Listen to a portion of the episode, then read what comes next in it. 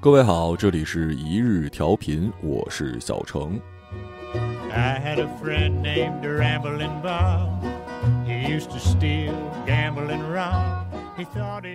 前几天啊，因为起来晚了，所以啊，在地铁上的时候就发现可能得迟到，于是乎，我毅然决然决定马上下车，踩着我的电动滑板往公司飞奔。啊，在这儿解释一下啊。不是说我滑板比地铁还快，而是我坐地铁得换乘，在地铁里呢也不能滑滑板，所以我直接滑去公司会更快一点。上帝保佑，最后一分钟我打卡成功了。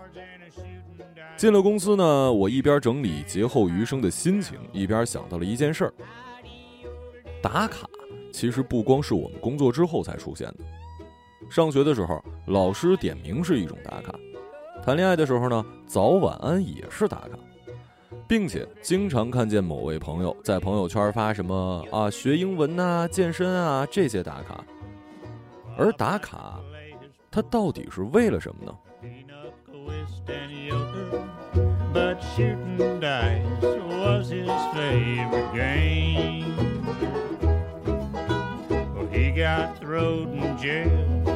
？with nobody to go his bail. The judge done said that he refused the fine. He's in the jailhouse now. He's in the jailhouse now. Well, I told him once or twice to stop playing cards and a shooting dice. He's in the jailhouse now.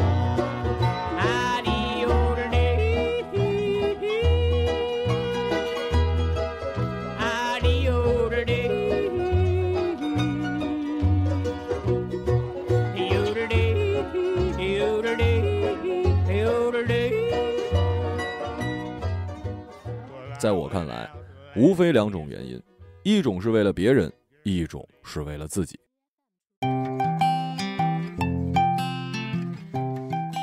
给别人看的，无非就是上课打卡、上班打卡、给女朋友打卡。点名的时候，老师在看着。您瞧，您的课我可来了啊！期末考试的时候，您老可得高抬贵手，千万别让我挂科。这一点我是深有体会。上大学的时候，除了专业课，其他的课呀，我的到勤率那是随缘的。可考试的时候，我从来都是七十分以上。为什么呢？因为我虽然去的少，但是只要我去，一定会坐在第一排，特别积极的回答问题。就拿这高数课来说吧，听我节目久的听众知道，我高考啊，数学才考了十五分。高数。我怎么可能会啊？可就是因为如此，我知道这门课我更得积极，所以在第一节课的一大早我就到了教室，然后上课前开始跟老师聊天不懂那就得积极举手提问。这导致我整个学期上课的次数虽然是屈指可数，可还是获得了七十八分的好成绩啊。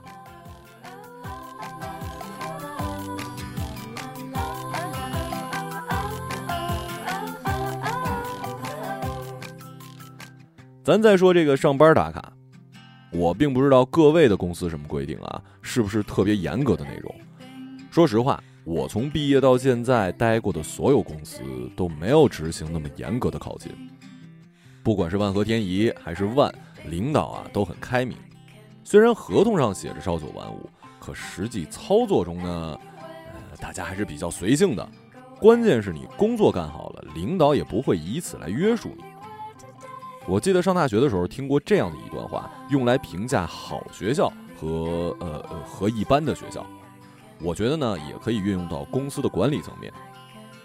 好的学校抓的是专业，一般的学校，因为它没有专业，所以只好在制度上刷刷存在感了。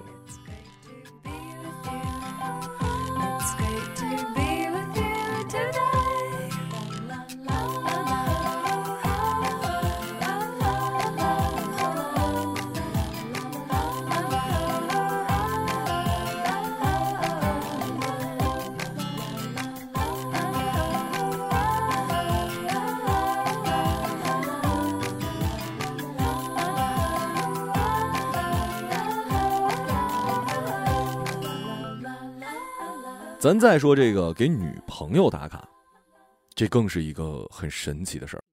在她心情好的时候，你忘了说早安，她会主动给你发微信的。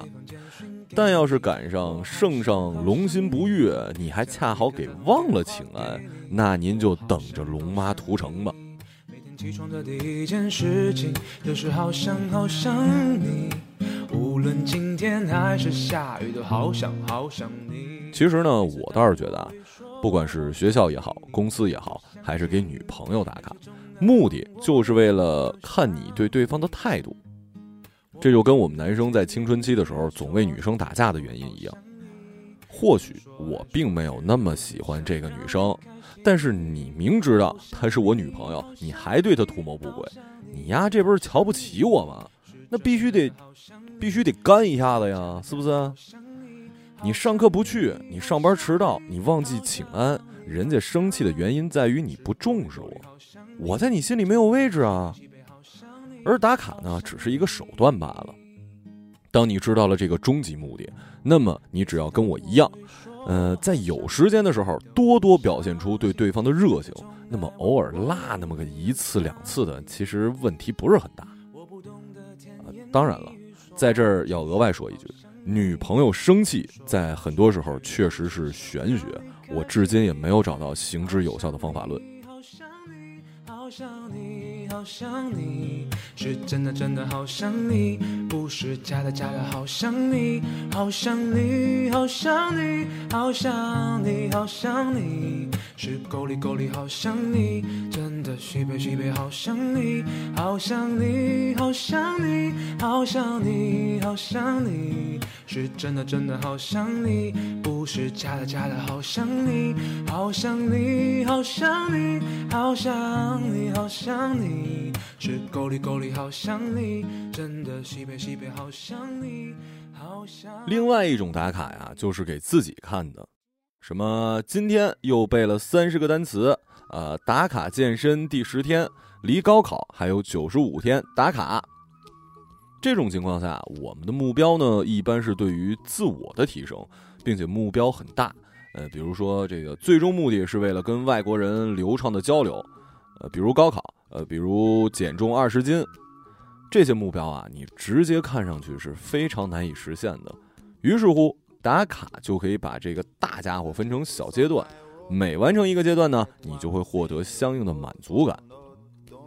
在一九八四年的日本东京国际马拉松邀请赛上，和一九八六年的意大利米兰国际马拉松邀请赛中，名不见经传的矮个子日本选手山田本一。出人意外的两次夺冠，令人是大惑不解啊！十年之后，他在自传中解开了这个谜。他说：“每次比赛之前啊，我都要乘车把这个比赛的路线仔仔细细看一遍，把沿途比较醒目的标志呢画下来。你比如说啊，呃，这第一个标志是一个银行，这第二个标志是一棵大树，这第三个标志是一座红房子。呃，反正就是这样吧，一直呢记到赛程的终点。”比赛开始之后，我就以百米的速度奋力的向第一个目标冲。嗯，达到第一个目标之后呢，我又以同样的速度向第二个目标冲。这四十多公里的赛程就被我分解成这么几个小目标，很轻松完成了。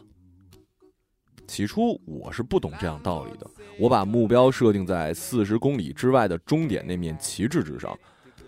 结果想了想，哎呀，肯定赢不了啊。反正如果这事儿放在我身上啊，我是觉得四十公里，我还是在家躺尸比较舒服的。Don't worry me. Happy。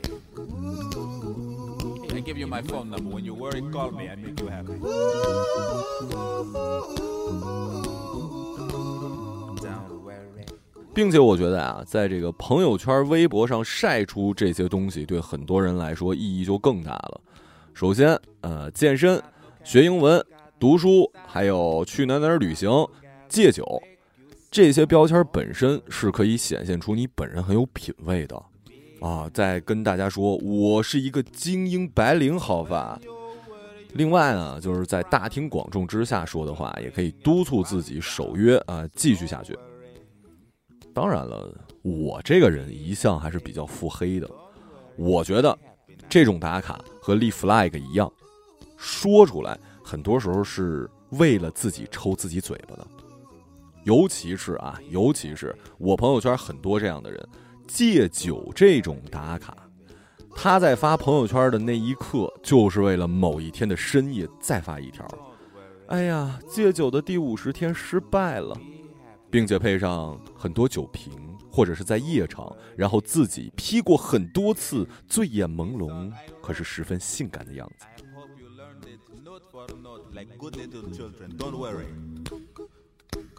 be happy. To listen to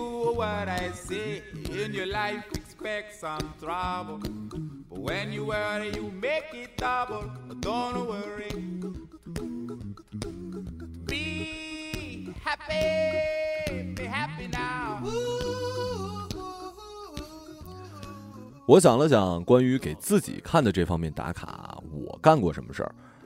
虽然都没发在朋友圈啊，可也确实做过。比如说去年吧，我游泳，呃，大家知道的，办了游泳卡，想着是今年呢每周去两次，到现在就去过一次。还有就是减肥了，呃，减肥不吃晚饭这事儿也是被无数次打卡，无数次打破。另外文艺一点的，就是我想要打卡那些我还有机会看到的摇滚乐队的现场演出。国内的吧，几乎只剩下颠覆 M 的我没有去过了。国外的我看了大迪、Metallica，下一步是想去俄罗斯看德国战车的，然后去日本看 Baby Metal。至于 Corn 软饼干这种，我觉得就得随缘了。当然，给我印象最深的一场摇滚乐现场视频，那还是有 Metallica，然后 AC/DC 等金属名团出场的1991年莫斯科红场摇滚音乐节。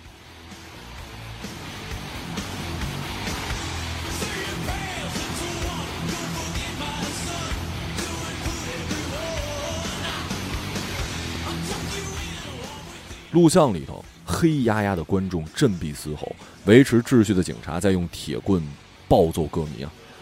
呃，当然了，这或许是剪辑故意造成的对立感啊。有传言说，这场音乐节观众超过了百万，踩死了三十二个人，打死了几十个人吧。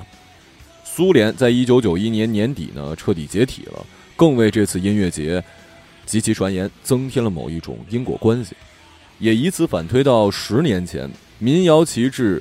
维索斯基在莫斯科冬奥会前逝世，悲伤的群众接着听到了其精神衣钵的继承人维克多·崔对现状的愤怒，却依然不能在摇滚现场得到充分发泄的这种情绪。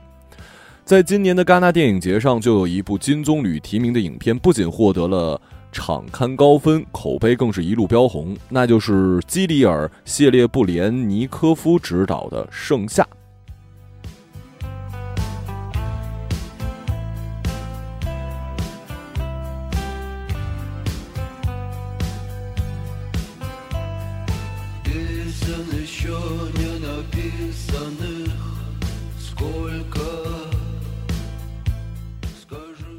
剩下的故事啊，时间其实很短的，几乎就是维克多·崔融入列宁格勒摇滚圈的第一个夏天。剧情呢也很简单，维克多与赏识自己的伯洛麦克英雄惜英雄，却也加上麦克的妻子非常漂亮，而发展出了一段坦诚又纠结的三角恋。双男主中的维克多·崔是苏俄爱好者熟知的摇滚英雄。对于中国乐迷来说，因为维克多与我们的摇滚教父崔健同姓又同是朝鲜族，就产生出了一种巧合的神迹吧。其实从维克多崔的出道时间上来看，远称不上是什么苏联的教父，呃，至少第二位男主角麦克就更是列宁格勒摇滚圈的大佬级人物。虽然说麦克的乐队动物公园也同样贯穿了盛夏的始终。其后世的影响力却远不如维克多·崔和他的乐队。如今，俄罗斯很多城市的中心公园里，可能都会有一座手持吉他的民谣英雄维索斯基的雕塑，而维克多·崔却是出现在穷街陋巷里最多的涂鸦形象。如同电影中的麦克所愿，大小城镇的孩子至今仍抱着吉他在走廊上哼唱着他的名曲《血型》。如同入了一个云南偏远乡村，可能看到少年在弹唱 Beyond 的《海阔天空》一样。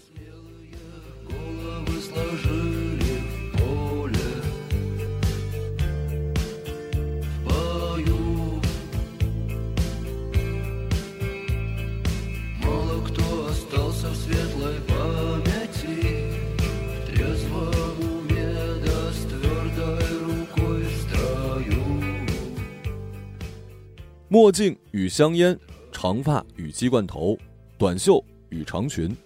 若不是片中角色说着俄语，我们可能会认为这些好看的青年是曼彻斯特的朋克，或者是旧金山的嬉皮。列宁格勒的摇青们试图做出一些与西方与苏联不一样的声音，可他们追逐着地下丝绒和戴维·鲍伊的唱片，跟从了华丽摇滚，到了后朋的潮流。他们不知道自己的国家末日将至，也没有找到八十年代新一辈的集体价值，但是与西方同行一样，追求着和平和爱，信奉着艺术家不能被婚姻束缚，偏偏放手让爱人去吻更爱之人。正是不该被束缚的艺术家麦克，与我们推广西方摇滚乐的乐评前辈一样，麦克在陋室里翻画着专辑的封面，查着俄英字典，翻译着 Low Reed 的歌词。他借口工作，让自己的妻子与维克多共度了一夜。坦诚而大度的表面之下，却是涅瓦河畔任雨夜折磨的伤痛身心。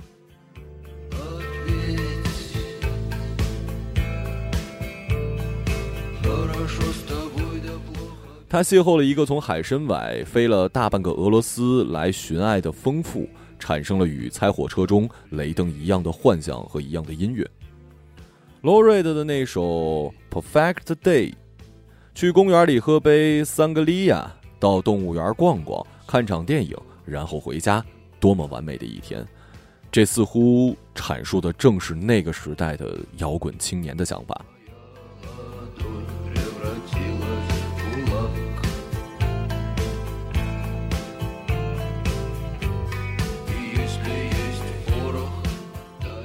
当然了，电影呢也不是要讲述一位英雄的整个摇滚人生。我们都知道，维克多·崔在一九九零年八月十五号的凌晨，在拉脱维亚因为疲劳驾驶车祸遇难，年仅二十八岁。我们鲜少知道的是，电影中维克多的那位伯乐、好友兼情敌的麦克，也在一年后的八月二十七号，因公寓里一个事故导致了颅内出血去世了。而他们唱歌又抗争的巨大祖国，也在四个月之后轰然倒塌了。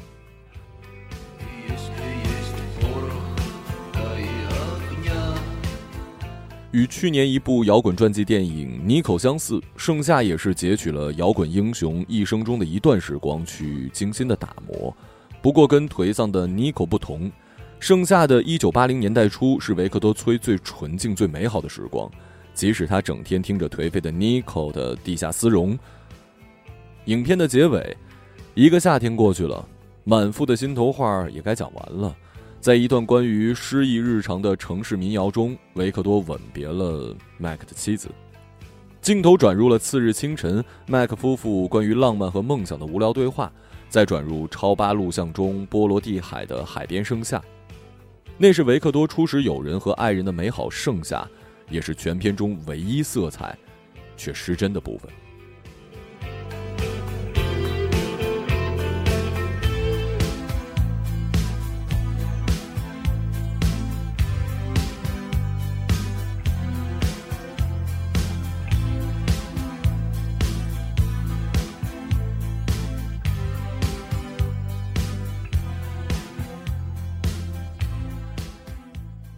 仔细想想。我们的人生其实就是一场四处打卡的过程。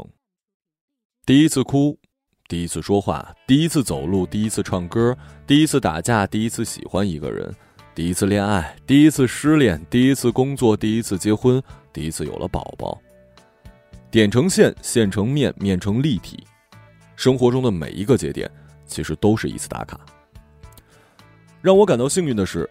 在你们不停的打卡的时候呢，突然的某一刻的 BGM 会是一个叫做马小成的家伙的声音，那就是我觉得最开心的事儿了。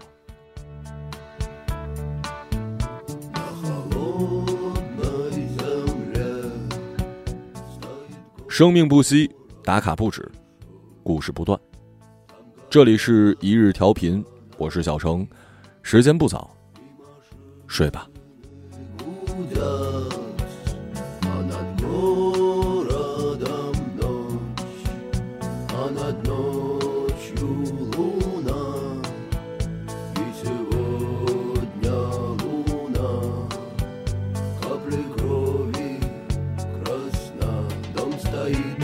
горит Из окна видно